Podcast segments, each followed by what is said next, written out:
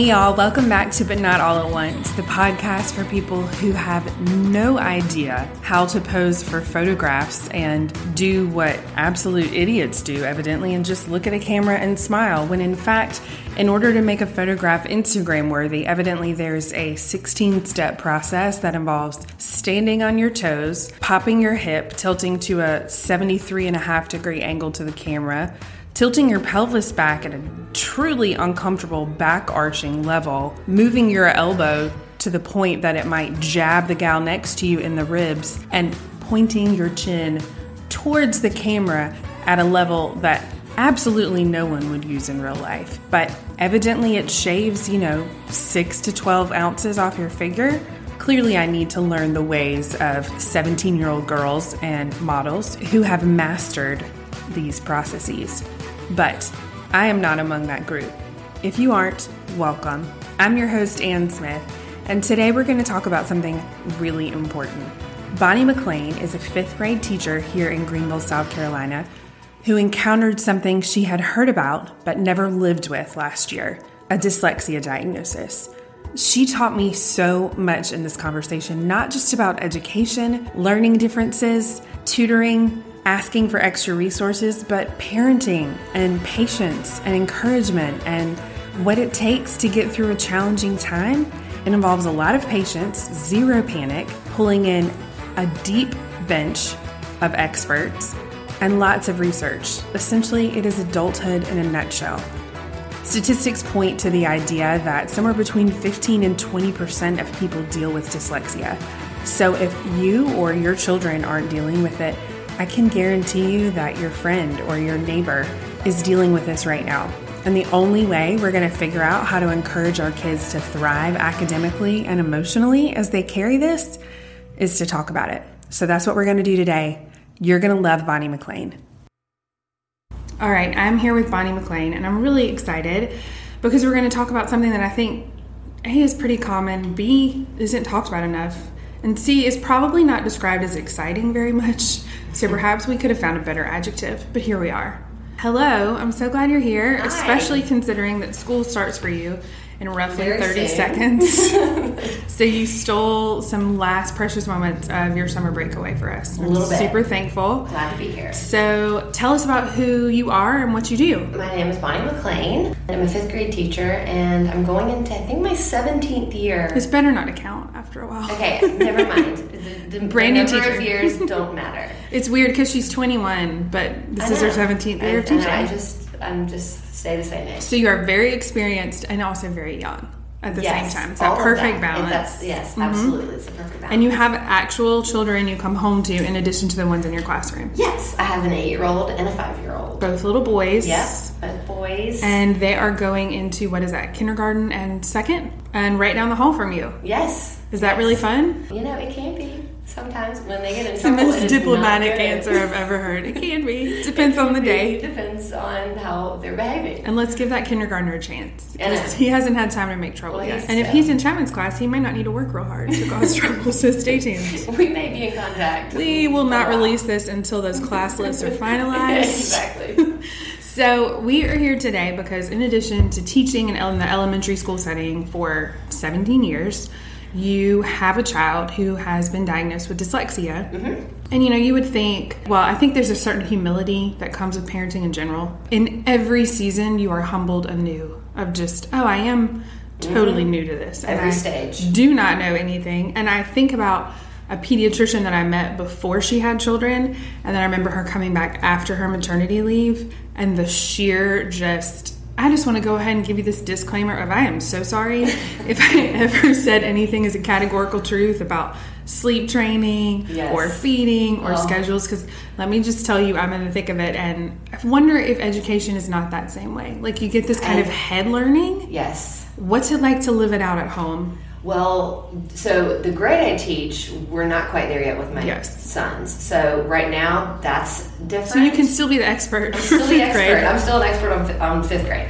Um, I'm not, however, an expert on kindergarten or first, and probably not going to be on second either. So Spoiler alert we'll see. We'll see. Um, that being said, um, I really wanted to talk to you today because I feel like if I'm a teacher in the same school as my children and I dedicate my life to children. I absolutely love teaching. It's my passion. And yet I'm so humbled by the fact that like I never saw it in my own children. And it's not that I would have I don't have any problem with it. Like it's you know, it is what it is and we, we accept it and we and we work with it. Um, but it was like it just wasn't never on the radar. Right. Until it was. So you didn't find this out until your child was seven and a half? Mm-hmm. Um, in first grade. Mm-hmm. And that's something which is very young for when to find out your child is dyslexic. It's normally not not until third or fourth or even fifth. Which is when it's already caused probably some lingering hurt feelings yes. and insecurity. And a lot of they are already kind of done with school. Right. Like negative feelings and attitudes. Because you're not towards, getting those gold stars. No. And it's hard. It is very, very hard. So let's back up a little bit for people who don't have any experience with dyslexia and tell folks kind of what is dyslexia because okay. it's not just hey you can't read right and, and it's also interesting to know that as a teacher upper elementary i'm not trained in dyslexia teachers in the school setting that have gone through college and i have my master's you're not trained to be able to i would say in my own opinion correct, correctly teach children who have these type of auditory processing disabilities so backing up so dyslexia kind of falls under a big umbrella and it's what i again, this is my opinion, but it's very much like um, a spectrum type of reading disability. So it's not one size fits all. No, label. no. Um, and a lot of people think, oh, my kid is drawing his letters backwards. He must be panic, dyslexic. panic, panic. Yes, like turn it the other way, write it the other way. Right. Um, that's, I mean, that is definitely a sign. I think that's the most common sign people, especially see. if it's consistent. I would think. Yes, but then you also have to understand. I saw a meme. This is to, to kind of interject. I saw a meme and it had a chair facing like just on the on the floor. And then they turned the chair and they flipped it facing the opposite direction. And then they flipped the chair upside down. And then they flipped the chair sideways. And it's like no matter which cha- way a chair faces, it's still a chair. Right. So if you tell your kid like when they're learning letters, like this is a B, and then if it's flipped, that's you told me that was a B, even right. though you flipped it. That's it what it looks the, like to it has the little ball and it has the stick. Right. And it's okay, you flip it upside down, it's still a B you know? So it's very hard to, to kind of categorize because you can have mild, you can have like a moderate dyslexia, severe. It can manifest itself in different ways, and it's not something you ever get rid of. Like you can't just learn a different way and all of a sudden your dyslexia is gone like your eyes and your brain automatically like fi- refix the wiring and you can see letters the way that they're supposed to be meant you're going to have it forever it's just um, you have to be re- you have to retrain your brain on how to organize the information. And probably your teachers and your parents need to be aware so that they can teach you in a way that yes. reflects how your brain works. And that's that's why I feel so passionate is because I'm like if I'm a teacher and I didn't see it, I think about all the moms and the dads out there that they are not in the education system. We're relying on you. Yeah, I mean, no and pressure. I'm, I'm, relying on me. Like, right. holy moly. That's so, a lot of pressure. So I just want to educate people on like the things I saw, um, the things that I now know were signs, mm. um, and when you should really talk to your doctor um, or your teacher. And again, this is strictly my story. This is not anything other than, as a mom, me just kind of talking to you about what I saw with my children. So you're not saying go to absolute panic level. You're just no. saying just keep your eyes open. Right. I mean, it's just like anything else. Like if you, that you noticed they were limping, right. you would keep an eye on it and maybe take them to the doctor. Right. Or if you noticed they were sniffling a lot more with allergies, you would take them to the doctor, see a specialist. It's no different. It's no different. You just don't panic and you just kind of check in and watch. And as you're reading with them, kind of just monitor and how things are going. It's an interesting thought because we all I mean, I just imagine you see the same things I do. Like that whole discussion, what if no one sees colors the same? Yeah. And how could I even tell you what yellow looks like, right? Right. So I imagine when I'm teaching you the letters, you see what I see. Right. And maybe maybe that's not true. So we won't get into how it typically manifests because I know there may not be typical, but in your right. story, how did dyslexia kind of first rear its head for your son? So he, I mean, in three or three or four years old, he knew his letters, he knew his sounds. You could go through the whole alphabet. You know, I didn't, I never pushed. Like I was never a parent that like we read for hours a day and we did lettering. I mean, I was never like a pushy parent because. Well, first of all, who has time when you're yeah, teaching all day long? I mean, I'm like done. Like Here's no some teaching. food. Let's snuggle. yeah, like yeah, and now I've got a great papers. Right. Um, so he knew his letters. He knew his knows his sound. He knew his sounds. He loved to be read to. I mean, he loved stories. Um, he Which is never, such a great start. and, and, and, and he's a boy, so he never had really any interest in like, mom, I want to sit down and read, like teach me. Like I felt like he was more of like a, a boy, like I don't want to say boy, a typical boy where it's like he wants to throw a ball, he wants to run. He's He- busy. He's busy. He he's not into the fine motor things like coloring. Like I I would sit for hours and color if I could. It's a different childhood. Uh, yeah, and so And I, to be fair, I have probably one of each: the Mm-hmm. stereotypical busy boy, and the boy who was like, you know what? I just taught myself to read. It's fine. Don't worry. I'm gonna be in the corner, just digging into a 300 page book. Right. So just with my story, this is my first. Um, I was a new, a new mom. I Which, guess. by the way, is so challenging because you don't know your child is the only one you've Oh. ever known at that level. So why would you think You're anything would in be? uncharted territories. Yes. And I was proud that he knew his letter sounds and his You should have letters been. and his Um, numbers. Our kindergarten. I mean, we'll find we'll find out next week how our Oh. kindergartner fares. Jeez, let's cross our fingers. Um, so I was really proud of him there, and the, and really the first thing that I noticed, because again he wasn't into writing, he didn't want to like color, was um, we would read and we would start trying to sound out words. So like the it would be a small book, and it would be like I see a dog, and the picture would be like a boy and a dog, maybe a small dog, and we would do the letter sounds for dog. So D says duh, O says ah, G says guh. And I'd be like, "Can you put those together and say them quickly?" And and he could never do it. It was it was literally. I mean, it was never like he could say duh, ah, guh, and then I'd be like, "Say them faster together." And it would and it would never Just didn't click. It, it never clicked. And then I'd say like, "Okay, well, what do you think the word is?" And he'd be like, "Puppy." And he's using his visual cues. Right, those context is- clues are important. Yes, and the picture has a puppy. And so the first thing I noticed was he uses picture clues a lot, which now that I'm learning about how to teach how to read in early childhood, that is a very good skill to know is using your visual cues. That's a whole skill in itself that you want all kids to know how to do. Right. So we applaud kids that do that. We want all the kids to do that until they learn how to read.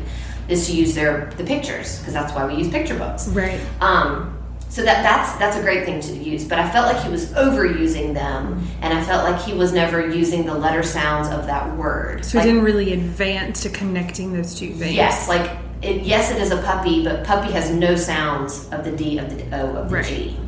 So I, I would kind of get real in my in my in my mind. I'm like kind of frustrated, like oh my gosh, how can he not put these letters together? But I'm like, okay, we just need to work harder. So we would do it every night, and it still would be the kind of the same thing. Like And it, did it become like a tearful? Because in some cases, reading books can be like this sweet, fun bonding time. Did it become Um, like a frustrating time for him? For him, no. I don't think he ever really caught on that I was like, that's not it. I think I was just like, try again. I think it's, you know, k-id, kid. You know, Right. kid. It's not children, it's kid. Right. You know? Um, and a lot of the times he was right because in those books, the visual cues are the correct word. Right. So it was it was a fun it was fine. It wasn't anything. And then um, he did fine in kindergarten. Um, uh, And in kindergarten, we're making sure we know our letters, Mm-hmm. learning all the sounds, and then we have what do we work on? Kind of sight words in kindergarten. Definitely sight words, which is memorization, which Right. is great. He knew all his sight words memorized. Um, he would still trick up with a few like with and will. When the W ones are really hard, so those were still some that he struggled with. But like the other sight words, he knew. Social skills were fine. Math was fine. I mean, he was really strong in math, and he was strong in the memorization of his sight words. And really, I would love for you to just be nice to your friends. So if you're not like starting Don't- a fight in the cafeteria, we're, don't we're take good. somebody's toys and don't Bottom line, mulch, yes. and We're know, good. You're good. So he was he was great, and you know, and didn't have any behavioral issues or anything, and he liked school. Um, I mean, if, in, even in kindergarten, he didn't enjoy homework, but Right. he would do it, and it would not be like a stressful situation. So then um, he went into kindergarten, uh, first grade, and in schools they kind of test students based on like an alphabetic system, and that's kind of where you know if your kid is like below grade level, on grade level, above grade level. So you're reading it B level or Q level Yes, or and, whatever. it, and the rate the spec the, the range is from kindergarten all the way to fifth grade. Mm-hmm. So like by fifth grade, you're kind of supposed to be reading it like the end of the alphabet Right. and it's different for every grade. What I had noticed was by like a couple months in, after talking with his teacher, the reading was not progressing. Not necessarily worried about the levels. It just his reading itself. She didn't see him like moving Forward. forward. And we had a long talk um, along with a reading specialist at his school, and they were, you know, like we do think he has a, you know, a dyslexia. He has some form of like an auditory processing, which auditory processing fits in, fits in with dyslexia. So And we should say that that is super early very for early. anyone to catch on to those signs because there's early. such a range of what's normal in kindergarten. Right. So some of the things, like I, I made a list of like the top three things that I saw that were signs of dyslexia. So I'd like to share those with you. Um, yes, he did his letters and numbers backwards When he wrote them, when he wrote them. Um, two and five always backwards. Seven was backwards a lot. Nine. Really, a lot of the letter, the numbers were backwards. Again, your typical letters like B and D. Um, S was backwards a lot. So, you know, I did notice that. So again, eh, there's that little red flag. So I just wanted to monitor and watch.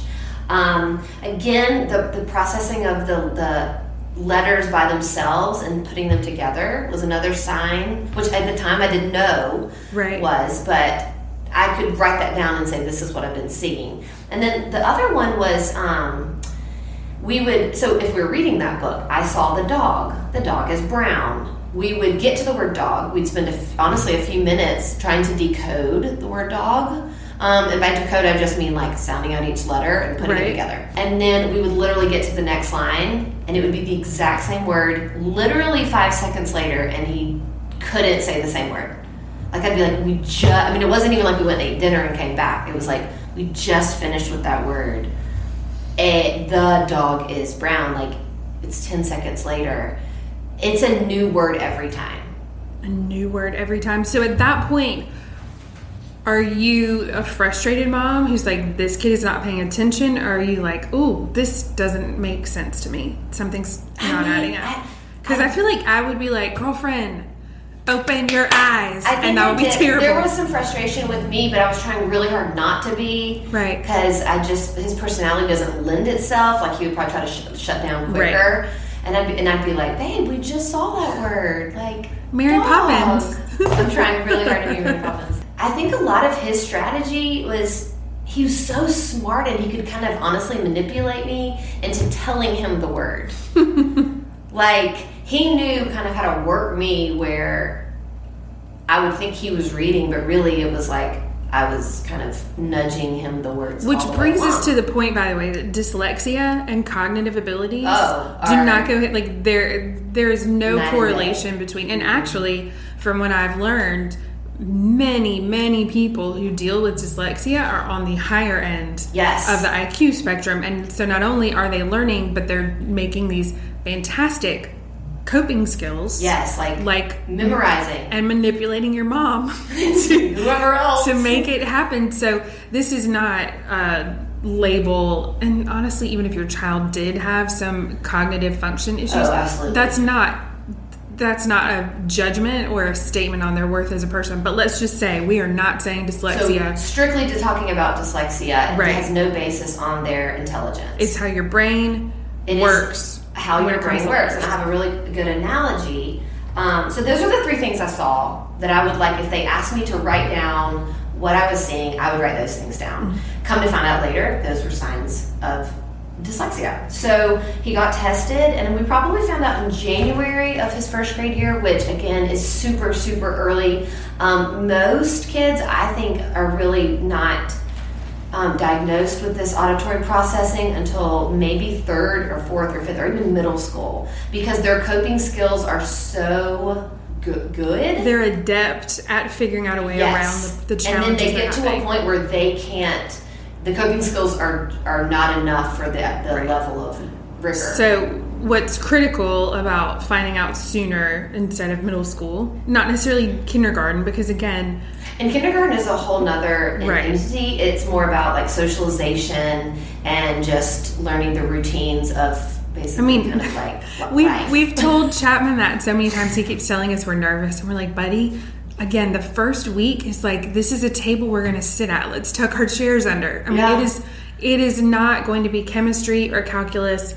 You're going to be good. But I think that's important to note is that the sooner you can catch it in a reading capacity, not and, and necessarily this kindergarten. is this is why I wanted to talk to you because if you if you didn't know, you you don't have to know. Um, but it's just important to, to be aware and Right. just to have a little bit of basis, a little bit of knowledge to really to have something in your back pocket. Because you know, with me, it's I think medically anything in your back pocket just to kind of be aware. Like, okay, Right. well, I learned that you know this is what you're supposed to do if you get a And I'm jellyfish seeing sting. these red flags. Yes. Yes. So, and it's not to, to self-diagnose. Whatever you do, don't self-diagnose. You know what you should do? You should drive straight to your school right now. You should be like, "Hello, Mrs. Jones.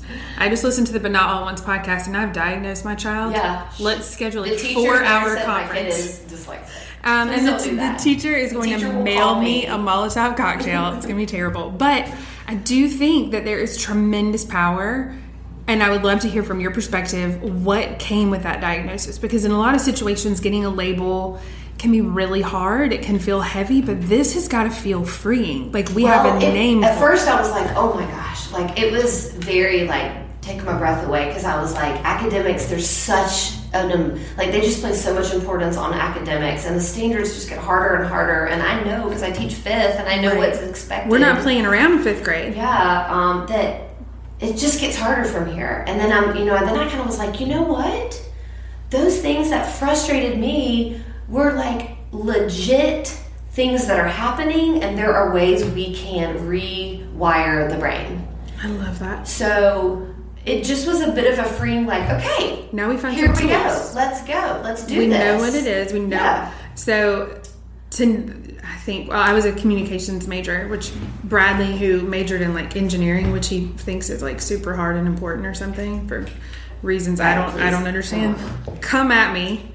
Just because I had some football players in my group projects, he's all like, mm, "Your 3.9 means nothing." we'll work that out with a marital counselor later. But my point being, in my communications class, there was always the idea of the power of language that to name it is to know it. Like it gives you power over something. And I find that is so true in my personal life. I would rather fight a monster with a face and a name than some enigmatic, gray, shadowy, think- what are we facing? And I think that's where a lot of your podcast people are coming at, like, help me. I don't know what's happening. Right. And then it's like, okay, Which, by the way, I say every day about all number of things. My iPhone, the recycle delivery, like right. all the things. So don't look to me for any help. But maybe we'll get some smart folks on here like Bonnie. We'll, right. we'll do I what we can. I mean, let's let's not don't go overboard on the smart part. Like, So we'll, but we're gonna name it. We're gonna name it and claim it. yeah, Get our and, power and, back. And, and that's where I was like, we named it, and I'm gonna claim it. And so. I think I was at an advantage being an educator, so that's Sure. where it's like, okay, here we are, let's do this. So, Right. So then I started learning. So this is where it got really interesting for me is that I started learning other signs that are things of dyslexia. So for instance, I didn't know that if you're bad at rhyming words, that could be a sign of dyslexia. Well, that was never my son's issue. Like he would rhyme, he could rhyme, he could rhyme really well, and I don't mean like he was. So he's like, basically a rapper, Yeah, he's yeah. a rapper. You just threw him down a beat. Yeah, just like threw him a beat and he could go at it. So he rhyming was never an issue, and then like things he would use the wrong word because he couldn't retrieve it in his head the right word. So for instance, like we had some bagels in the kitchen one day, and he came in and he's like, "Mom, can I have one of the donuts?" And I literally kind of looked at him and was like, "Oh, we don't we don't have any donuts, babe." And then I was like, "Oh, do you need a bagel?" And he was like, "Yes, a bagel." And I was like, "Yes, yes, you can have a bagel." So it was like, I'm like, "Babe, That's how his brain is firing. Yes, it was like he he couldn't retrieve the right word, and so then like we'd see like for instance the other day we saw I think like a watermelon display or something. It was like you know something decorative, and he said, "Look at that pineapple," and I'm like, You mean the watermelon? And he was like, Yeah, yeah, yeah, the watermelon, the watermelon. He'll confuse like yesterday and tomorrow. Um, words that are like similar, but Right.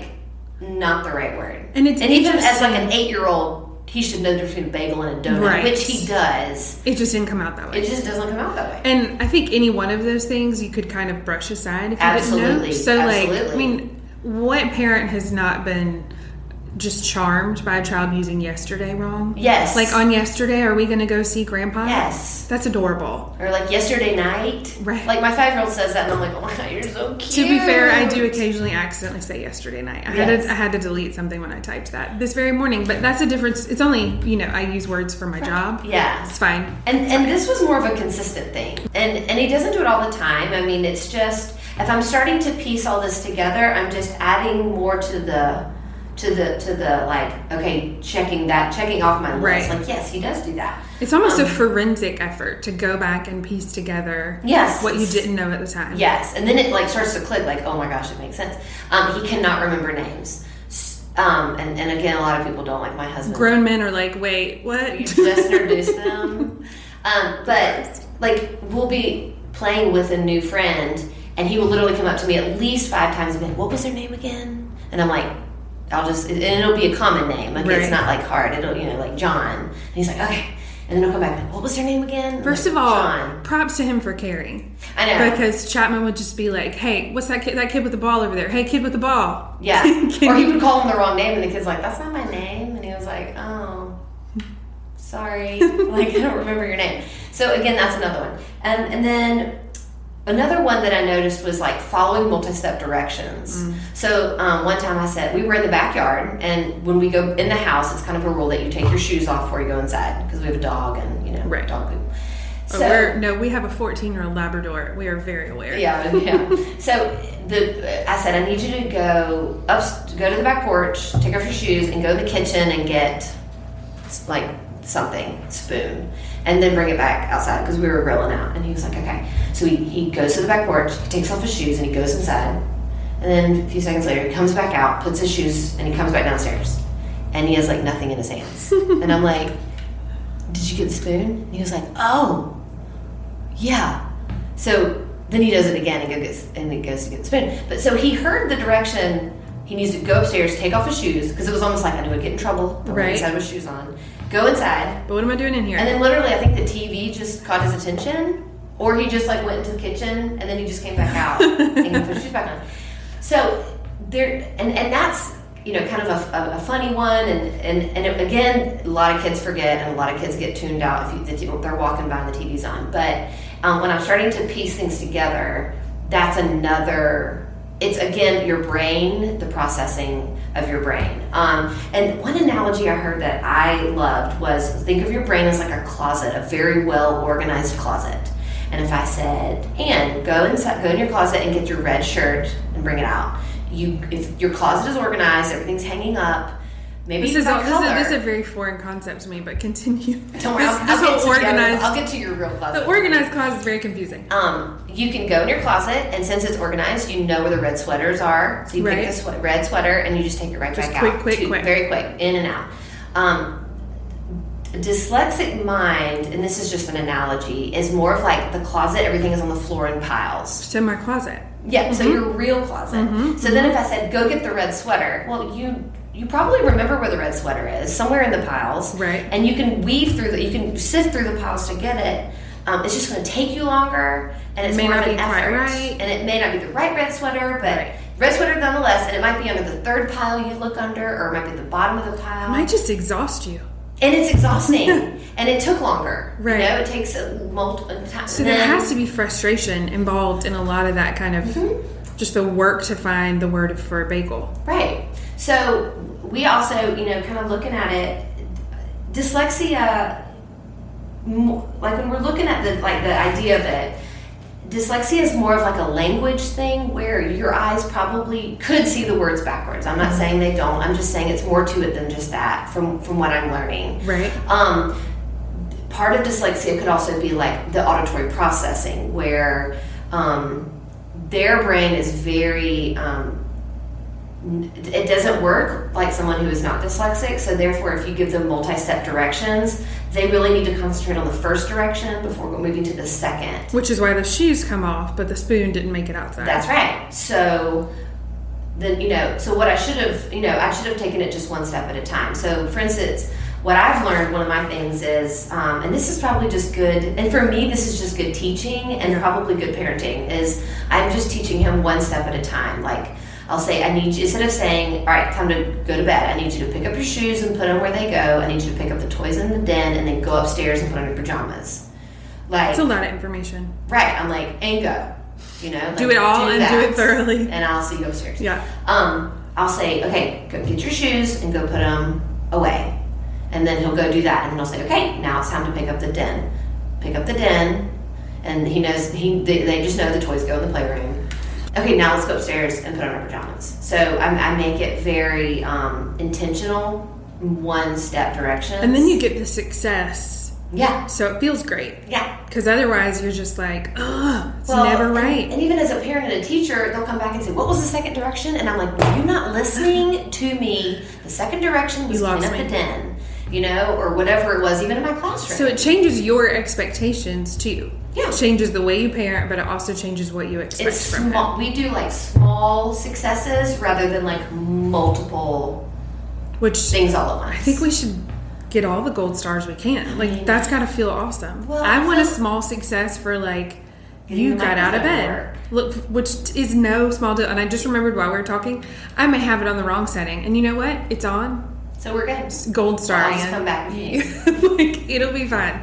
I think one thing that I didn't fully understand, and we talked about this a bit before, is that dyslexia is a lot more common than any of us knew. And Yeah. part of that is because it was probably not nearly as widely diagnosed when we were growing up. Absolutely. So we may not have had tons and tons of friends, but there the estimates that I read said, you know, 15 to 20% of mm-hmm. children could fall under that umbrella. I mean, if coming to talk to you, I, I said, you know, gosh, is this going to be something people want to hear? Like, am I going to make sense? It's something they need to hear, A. And then I'm like, if 20% of the people who are listening are dyslexic, or if 20% of the people who are listening, their kids are dyslexic. I have four children, Bonnie. Mm-hmm. So, one thing that was interesting we discussed earlier is I do PR and freelance writing. I'm not in education.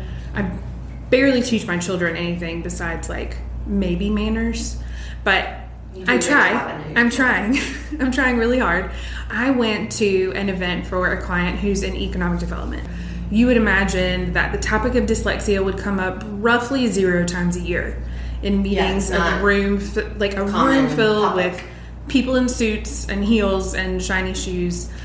So I come to this event, and not only is dyslexia the topic of discussion, it is a topic that brought grown, important, titled men to tears because of the children in their lives that they loved that it affected. And it also was able to tie in something that's really important for economic development, which is workforce development. So mm-hmm. you and I are looking at eight year old children they are looking one decade further, where an eight year old becomes an 18 year old who needs to be hireable. If not going to college, if not going to the military, is going into the workforce. So we have a decade to make up this lost ground. So that's where I, having never taken a class in education, learned that from, you know, birth through let's say third grade mm-hmm. is a process of learning to read. And then we hit mm-hmm. third grade and now we're reading to learn. So we're consuming the content on the page. You know suddenly mac is comparing and contrasting Yes. roman and greek mythology because that's a thing my little nerd inherited from me we love it it's great dinner conversation poor guy we're gonna delete this episode before he's dating it'll be fine are all the other members of the family? they're like, this is deeply fascinating. Can we move on? We got Chapman a big book with fold out pictures of like Oh. ancient monsters. Oh my god. So he's like, he's here for the Cyclops. You know what I mean? Yeah, he like, wants to "I'm talk for the about the good old stuff." stories. Yeah. Tell me about the Odyssey and the Aeneid, but only about the monsters. Okay, we'll get off the Latin train. But all of that to say, that eight year old, that third grader, is no longer sounding out words. He's reading to Yes. learn the content on the page. So if we don't catch this, Well, and that's another thing to point out to parents is I know many teachers and, and, and it's like, well, my child's always made A's. And I'm like, well, K1 and 2, they're just teaching them how to read. Right. And then the big, and then you'll see this big jump when your kid goes to third. Man, they put the fear of God in you about third grade. Let me just tell you. and that it's well they should be reading we ha- and the and the thing is as a teacher we're pushed to mandate the standards mm. so we can't i mean we want to slow down like if i could slow down and Sure. make sure everybody And then hug every kid in the class when they and, did and well. make sure everybody is emotionally well and Right. you know healthy and you know mentally healthy and physically healthy and academically healthy But you can't do that. um, and and so that's where it gets this huge jump is that and that's where you know like i was we were fortunate that he it was kind of caught in first grade is that you keep pushing this through and then they get to third and fourth where they're like we're bypassed that now Right. and um and the further you get where your what your reading grade level kind of is and where grade level you're actually in it gets to be further and further And that and gap. that gap is really hard to catch up And it's not just from an academic perspective because my fondest hope for Chapman, I can't, I, like, it makes me teary just to think about him going to school next week. But my fondest hope for him is that he just learns to love school. That Yes. he feels safe, And- that he has oh. fun, that he's it really makes me feel feeling a lot of feelings. It, I want him to be curious and to find friends and to be excited every day because if he can get that in kindergarten, we can shake the rest out. i know and My and- goodness, can you just pray for the teacher who gets us to meet the teacher? Because I'm, uh, well, I'm, I'm praying for myself with those little babies and for all Oh, the teachers. I just want you to love well, it. and I know that there's parents out there that not every kid's gonna love school, and Right. I'm, I'm okay with that. Like as a teacher, I'm okay with it. as I don't a want you to hate it though. But when your And if- kid tells you, and I know there's parents out there that hear this that I'm not good at this. Like I don't like to read. I'm. It's hard. It's hard to read. And as somebody Right. who loves reading and is in education, and even as a mom, you never want to see your kid struggle. Right. And so, so that being said, these are these are just things that I've seen. This is just my story. It's not even my story. It's my son's story. It's just what we've been going through. Um, I, you know, I've been thinking since this has all kind of come about in the past few months that I just want to learn more. I just want to know more. What can I do? What can I do? What can we do? And so we we do a private after school tutor once a week um, with a, somebody who is specialized in um, a multi-sensory approach to decoding words. It's called Orton Gillingham. Um, there are tr- people who are trained in it. and it's widely recognized as the most effective way. It is, and I know that there's other things out there. This is Right. what I have found that works for my family. Right. Um, and so he does that after school. And um, but again, there are people out there who can't afford it and Don't have access don't- to don't it. access to Right. it. Teachers are not trained in this at all. And I Um, think I think that's an important point It's, to lean it's, it's, into. it's a choice. Let me say Right. that there are teachers. It's not that are- standard issue. It is not standard issue. Yeah. It is an after school or summer thing that is a choice. You're adding on. Anyone. There's cost, there's time. And I do want to say that because in this presentation where the grown men were crying and it was terribly difficult, I'm trying to like mm. transcribe all the things they're saying so I can write about it just with some level of sense later, not weeping into my keyboard. Yeah. And this man said, and I repeated this to a very, very dear friend of mine about her incredibly bright child when they got a dyslexia diagnosis. And I told you again, that I would not be able to make it through this sentence without crying. But his son came to him. They had been, tested, been trying to figure out what's going on. And the man went to a psychiatrist who deals with this and said, How am I going to tell my son he has dyslexia? It feels akin to telling him there's something wrong with him. Right. And there's nothing wrong with my child. And she said, There's nothing wrong with your child. There's something wrong with the way we've been teaching him. And mm-hmm. that's exactly what you tell him. You say, I'm sorry, which is what gives me a lump in my throat. I'm sorry. We have not been doing right by you. Yeah. And we are going to do a better job teaching you the way your brain needs. And that's, I think, what parents need to hear is whether it's dyslexia or any other learning difference my children have to this point you know the two who are reading have not dealt with dyslexia but we have dealt with gross motor delays and speech delays and issues of all Yeah. kinds and everybody bristles at the idea my kid's perfect there's nothing wrong with them mm-hmm. but it's a matter of getting the right resources Yeah. to them And and to me, it's the biggest takeaway is give them time. Give them time. so Like, you they- slow down your timeline Yes, like give them one direction at a time, and then allow them the time to process and think it through. and on a broader scale give them time to rewire that Yes. brain, to learn to read this, to let go of these coping mechanisms and really learn to read the way that will last and maybe even make it fun for them. And, and and there are kids out there that the reading doesn't come easily, but they're not dyslexic. And so if you feel like you went to the teacher and the teacher is like, I'm fully confident your child is not dyslexic. I Right. don't see these things, and and they're like, well, my cat he can't read. It, there are circumstances where they're like they're just They're developmentally struggling. Right. they're just not there yet. Let's give them more time. So there's that too. Like it's not Right. just uh they're not reading. Okay, We're done. You, we're done. you will never read. This is it for You're you. dyslexic. Right. So, um, you know, I know people who have done outside testing. There is outside testing, um, but it does cost money. Right. Um, you schools do testing, but the most important thing is talk to your doctor. Get a feel for they understand, they know the signs. Please don't self-diagnose because Talk to an expert. yeah, and and, and please know I'm not an expert. I'm a mom. I'm a teacher. But there Um, are I'm people learning. who specialize in this. There are, and you know, and And I bet that your principal or your reading specialist or your doctor can all point you to, To people somebody. who will have that expertise. Yeah, and, and- it's critical that we, you know, someone else talked about this. Her child had a delay in walking and ended up having a, a diagnosis that nobody wanted. And so she spoke very hesitantly about that period in their in their life because she didn't want anyone to hear it and think, "Well, my kid's not walking. We for sure have this horrible illness." Because there are so many reasons that you could face any number of symptoms. I had four children. The the earliest walker I had was 16 months. My mm-hmm. latest walker was 24 months.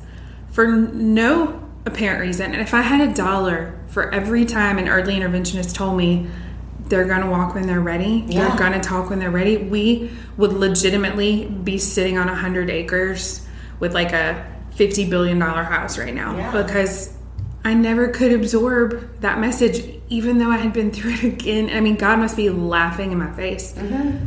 You have to slow your roll. Yeah, and just and, and like humble yourself with it, developmentally they just might not be there. Right. And and if you but if you continue to have that like Nagging. nagging feeling and if you still are just seeing that the reading is not progressing or whatever it is is not progressing, Right. then take a look into it. Um, but educate yourself.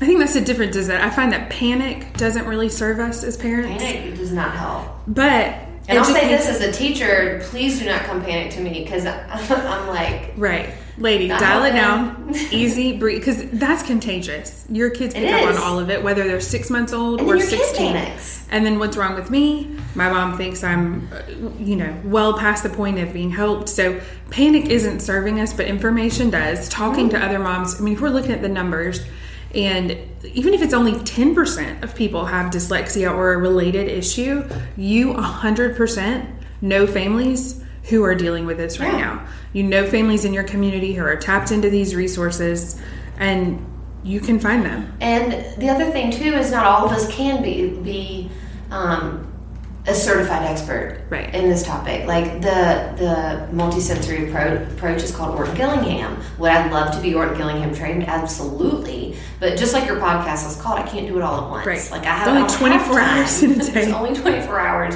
and I still have teaching and a life and kids, and I just and the money to pay Right. for the training. So that's not right now where I am. Are you trying to say that public school teachers don't make six figures a year?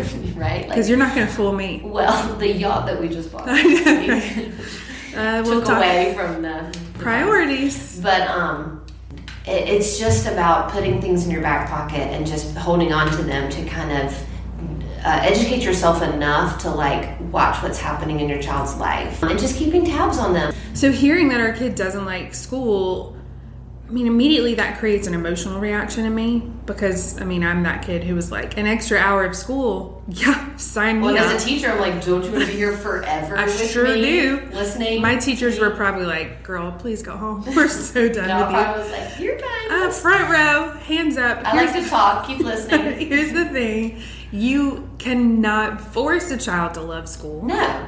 But you can probably get a bit to the root of why they don't love it.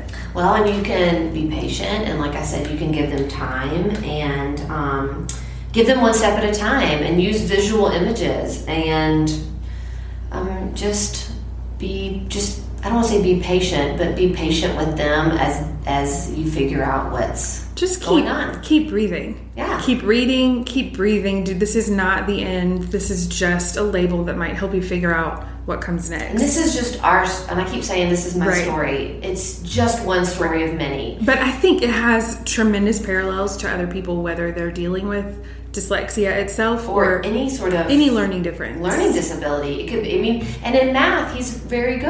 I mean, the, Right. the struggle with math is now reading word problems. Right. Which is another piece. reading. Right. You get to where reading is in everything. Yeah, reading is in every subject, you know? And it's a trick where, I mean, the other piece of this, you know, I grew up with someone who could not stand reading, and then his mom found graphic novels essentially. Yes. And he was suddenly glued to the pages, just Well- found the right thing for him. And and the other thing, one other thing I noticed was, um, you know, there's so many. You want to, you know, like our home library just keeps building because I love books, um, and I love to read, and my husband loves to read, um, and We're both educators, so this makes a lot yes, of sense. absolutely. You know, there's all these books that are like the first time readers, and they have a big one in the corner or two, and and we pick those up, and those words are not decodable. Like if it's a Spider-Man one book, like. You, You need to take a look at it. yeah, like you have to look at the book and kind of be aware. And the the the multisensory approach. The the other thing that's critical is with dyslexia is that it's like all about your modalities. That like you need to visually see it, you need to say it, so you get that auditory. Um, you need to do it, and then you need to feel it. So there's your kinesthetic. So it's kind of like your whole brain It's a whole is engaged. Mhm. So every part, all of your senses are engaged in that, and that will really causes your body to kind of it ingrains, um, you know, um, the idea into you. And again, that's how they say learning should be anyway. So why would we not do it with Because of time. Because of time. And we should say that people who live in South Carolina, legislation was Mm-hmm. not very long ago enacted that puts mandatory screenings in place.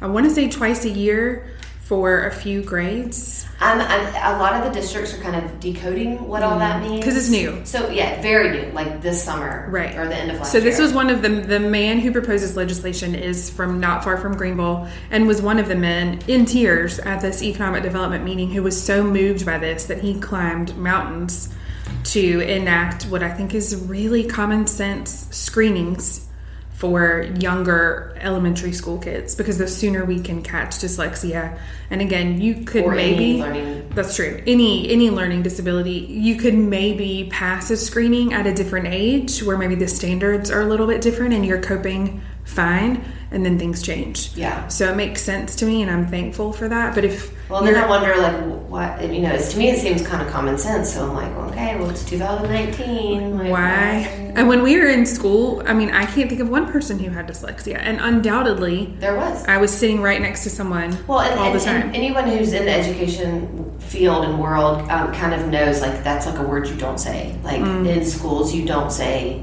in public schools, I should say.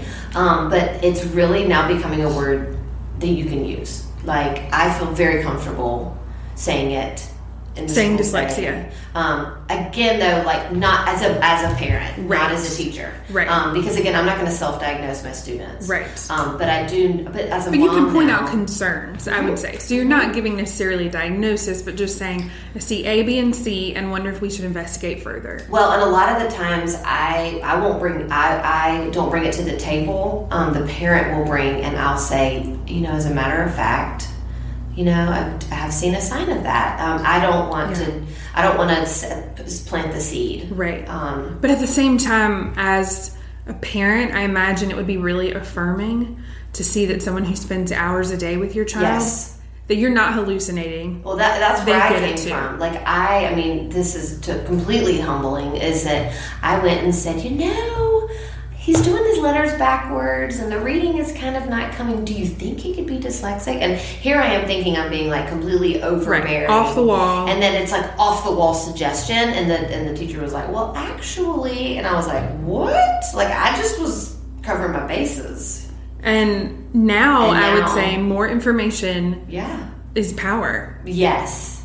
Um, So and let's figure it out. And and even though I'm not an expert on the decoding part of this and the multisensory approach and all the ways, as a mom now I'm learning how to help him with reading. Like when he sees the word dog. Like we know the short vowel sounds, or we have tricks and words or things that we say. Like remember, and we have motions. Like a, the a sound, you act like you're holding an apple. So if we come across a word that has a short a sound, and he's not sure what sound it makes, I can just make the motion without having to say anything. And That's it's awesome. So motions help.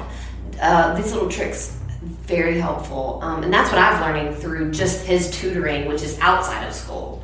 It's Um, it's tremendously powerful to feel like you have that resource. yes, We did a lot of that with we've had two children in speech therapy, but one our preemie needed more help. Just had eating issues, oral issues that kind of led to speech issues. And from what I understand, those are can be linked. Reading and speech issues can kind of go hand in hand. Mm-hmm. So just knowing someone else may have a tool or a shortcut, like you're not the only family that's ever dealt with this, has got to be pretty powerful. Like I don't have to start from scratch.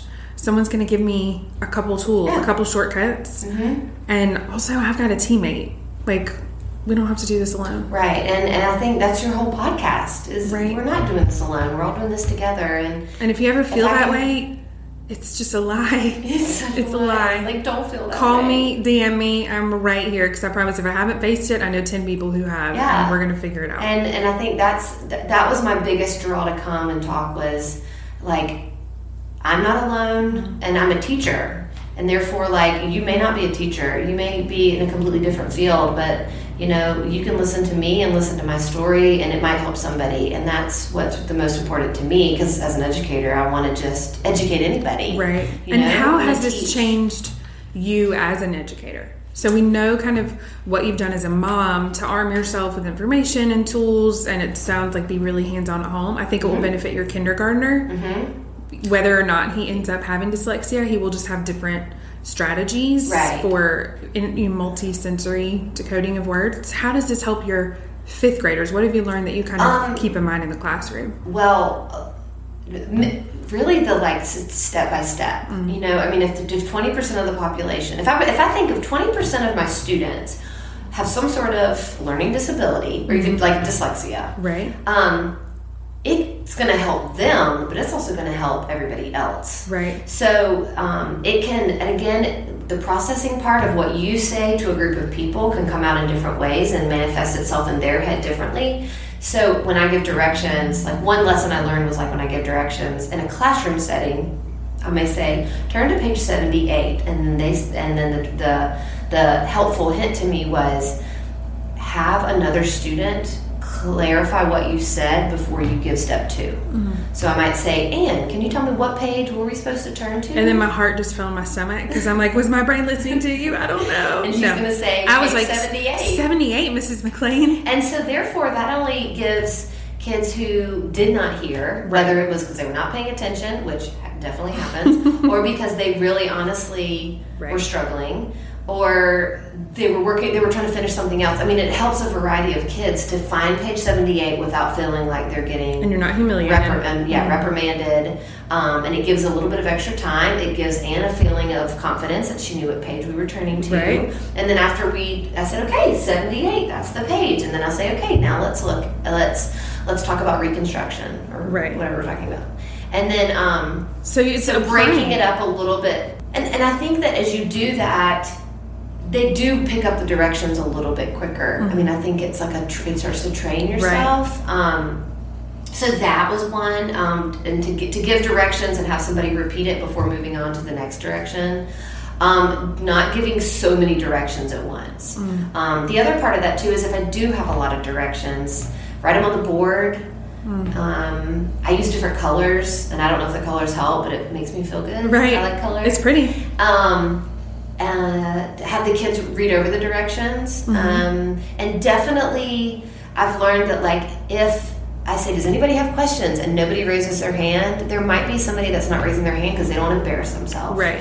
So, definitely giving myself time to walk around and if anybody does have a question, they can whisper it to me, or if they want to come see me, and not feel like reprimanded, like, why weren't you listening? It was page 78. I love that you still have that sensitivity too, because even in, I mean, in fifth grade and even in your 30s, we're all still so sensitive We to are.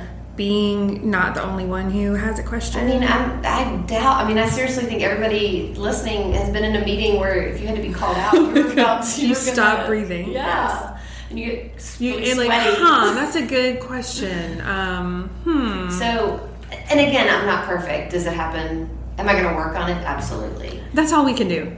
And how would you say this has changed your son? You told me that he had you haven't really sat down and said like, "Hey, FYI, there's a word for a label that applies to your brain, and that's why we've been trying A, B, C, and D." That there's really no need for that. Um, I haven't really said the word, but we have talked about that, like, you know, reading is hard, and so therefore we're going to learn new strategies. Because, like you said, like, I- it's the way I'm teaching you. I Right. need to change the way I teach you. So we've talked about that, you know, it's the way that your brains work, and we're just going to try something new, and I think it's going to help.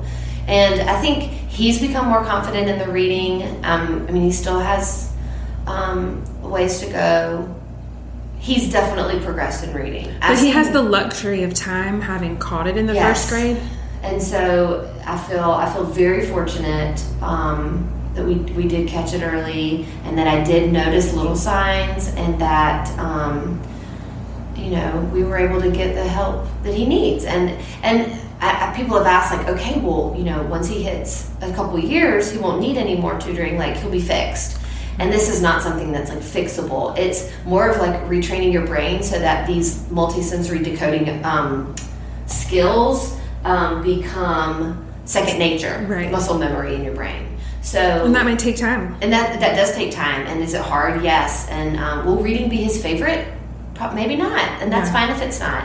Um, but I just need to give him all the help I can in order to make things. I mean, education is so important, and we put such an emphasis on it. I just want to make sure that he um, stays engaged and Right. and knows he's loved, no matter how he reads. Because again, your grades are so secondary to any number of important qualities. about you. Absolutely, absolutely, and you know this is not the end all be all, um, but you know we all want our kid to be healthy, happy, and successful. And um, success is measured totally different in every student. So his success is that reading is progressing, and he is reading, and we're reading harder books, and um, he's happy. You know, I mean, So good. he's not rapping. I mean, with that, throw that beat down. You can throw the beat. So, what would you say to a mom who just feels that nagging? Something's not I quite right here. It, it- honestly, it depends on what age your kid is. Yeah. if Um, we're in elementary school, but we're not in first grade, are we in second grade, third grade? So let's let's just shoot for like third grade. Yeah. Okay. So um, by this point, they should be reading pretty fluently. A lot. Oh, let me back up. So with dyslexia, like we said, it's not a measure of intelligence. So the coping skills that many of them have, like you'd be like, well, they read it. Like I read it to him Right. once, and he could read it. Which is astounding. And I'm like, they memorized the book. Like if you give a, what we call a cold read, and it, it's a struggle, you know, there. Uh, and again, I'm not saying go give your kid a book and say like start reading this. I need to see where you Do are. it, do it, do it. Um, but you know, there's little things like where if the really listen to the teacher, Mm-hmm. you know, humble yourself and saying like, what are you seeing? How's their reading coming? What can we work on at home? And you'll get a good feel um, with listening to the teacher. Go talk to their past teachers. Go talk to the teacher before, the year before. Like, I know it's been a year or two, but can you? I want to, you know, talk about Does reading anything stick out and, and just really be humbled and sit back and just absorb what they're saying um, because I know I work 110% um, on my classroom and on the students and I pour myself into them so I do feel like I do have you know understand their strengths and weaknesses Right. um, so really just listen, listen to your child. Um, they maybe have no disability, but just not like school. You know, so maybe that's a that's a whole nother Right. podcast about And undoubtedly, there are people who know a ton about that in your child's school. right. who can find now where have we'll include in the show notes maybe some links or resources for good mm-hmm. organizations mm-hmm. for people who have questions or about where to start i would say my best bet being kind of that teacher's pet like front row hand in the air kid would always be to talk to school administration and say these are my concerns where can you point Right, me and I wouldn't go to them before the teacher. Right. Definitely, teacher, doctor. And then they're going to know folks know organizations or have resources in their back pocket for you Right. Um, it, it's just um, it might be something else, or Right. it might be nothing. And that teacher spends a lot of time with your child. Analyze, and analyzing data. Right. So, um, but it's just, I think it's now, I mean, it's going to be interesting because I feel like after this podcast, people are going to start, rec- they're going to be like, I heard about it just yesterday and now I look where we are again. So it's gonna it's gonna be like a trigger like word like people are gonna hear popping up a lot. I hope Um, so. I'm going to include a link in the show notes as well to that piece I wrote um, that had the grown men crying. It's not Oh. titled Grown Men Cried. I can't be. remember what I titled it, but it does have a really balanced perspective on the importance of literacy and workforce development and all of us as kind of in economic development. And it really puts a bigger perspective, especially for people who either aren't parents or maybe folks who are more data driven, higher level, as opposed to child by child, like why this is such an important issue.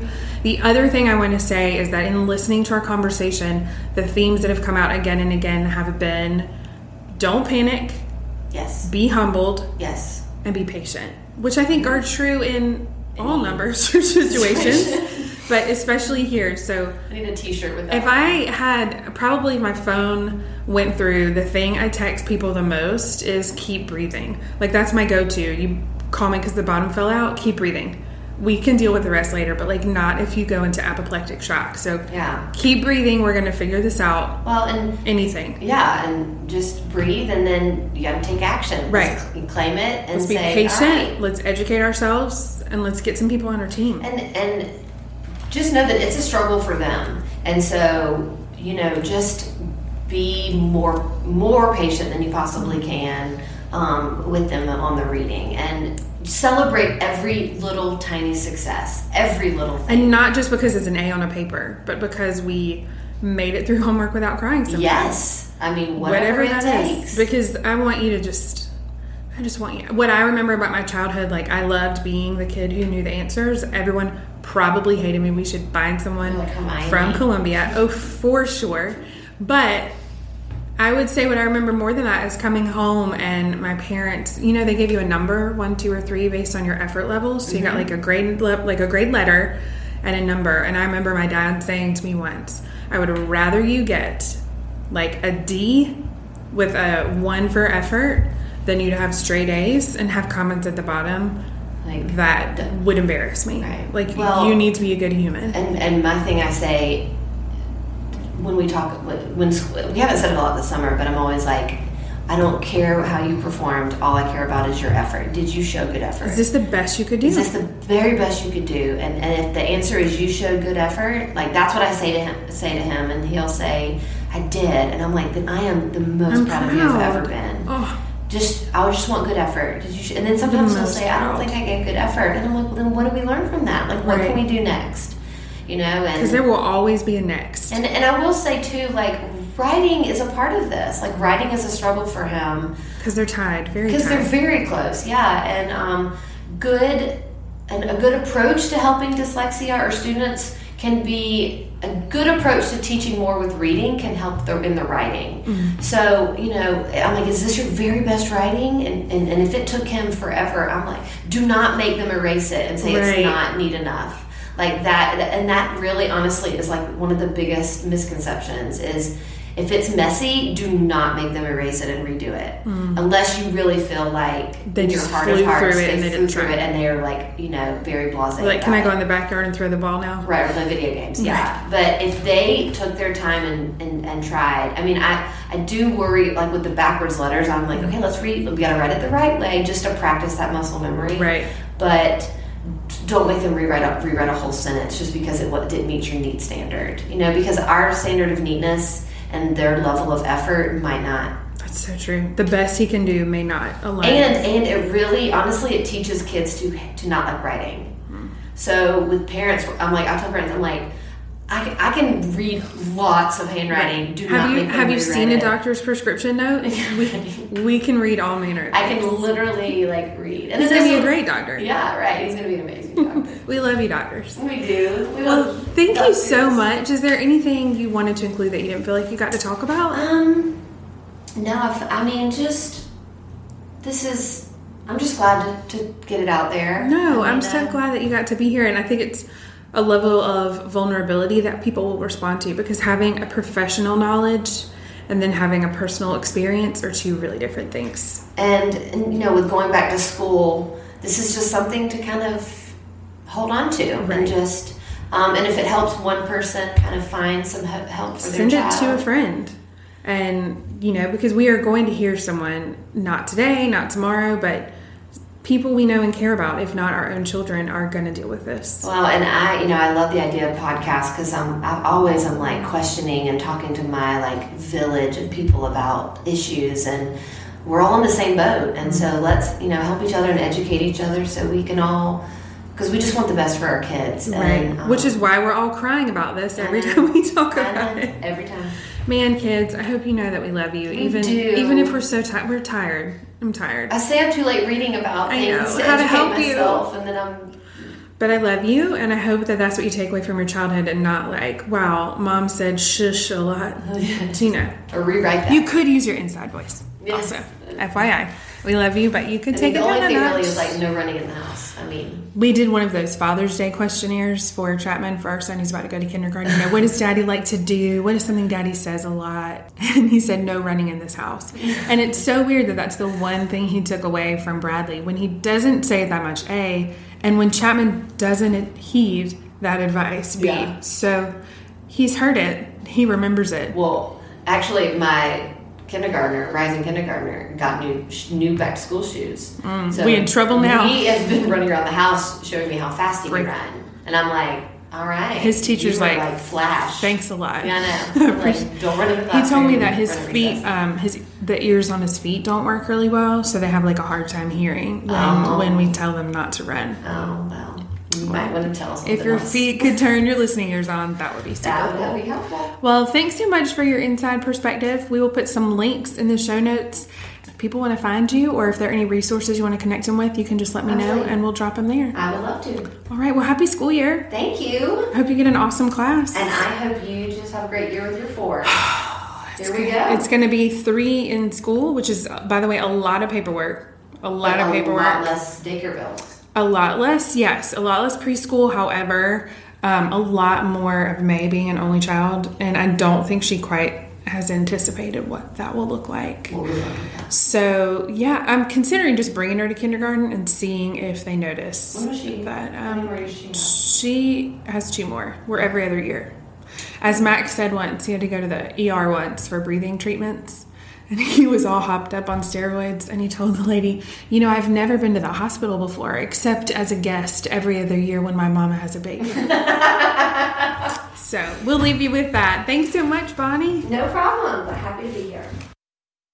That's it for today's But Not All at Once. Thanks so much for joining us, y'all. I hope you'll subscribe because we have a lot to talk about this season and I don't want you to miss a single story. If you love what we're doing, would you consider leaving us a five star review on Apple Podcasts? It would mean the world, like more than a porch drop of a large Chick fil A sweet tea with pellet ice. It's a big deal. Come join the conversation at But Not All at Once on Instagram or email me directly at But Not All at Once at gmail.com. As always, I'm Ann Smith and I'll see you right here next week. Bye, guys.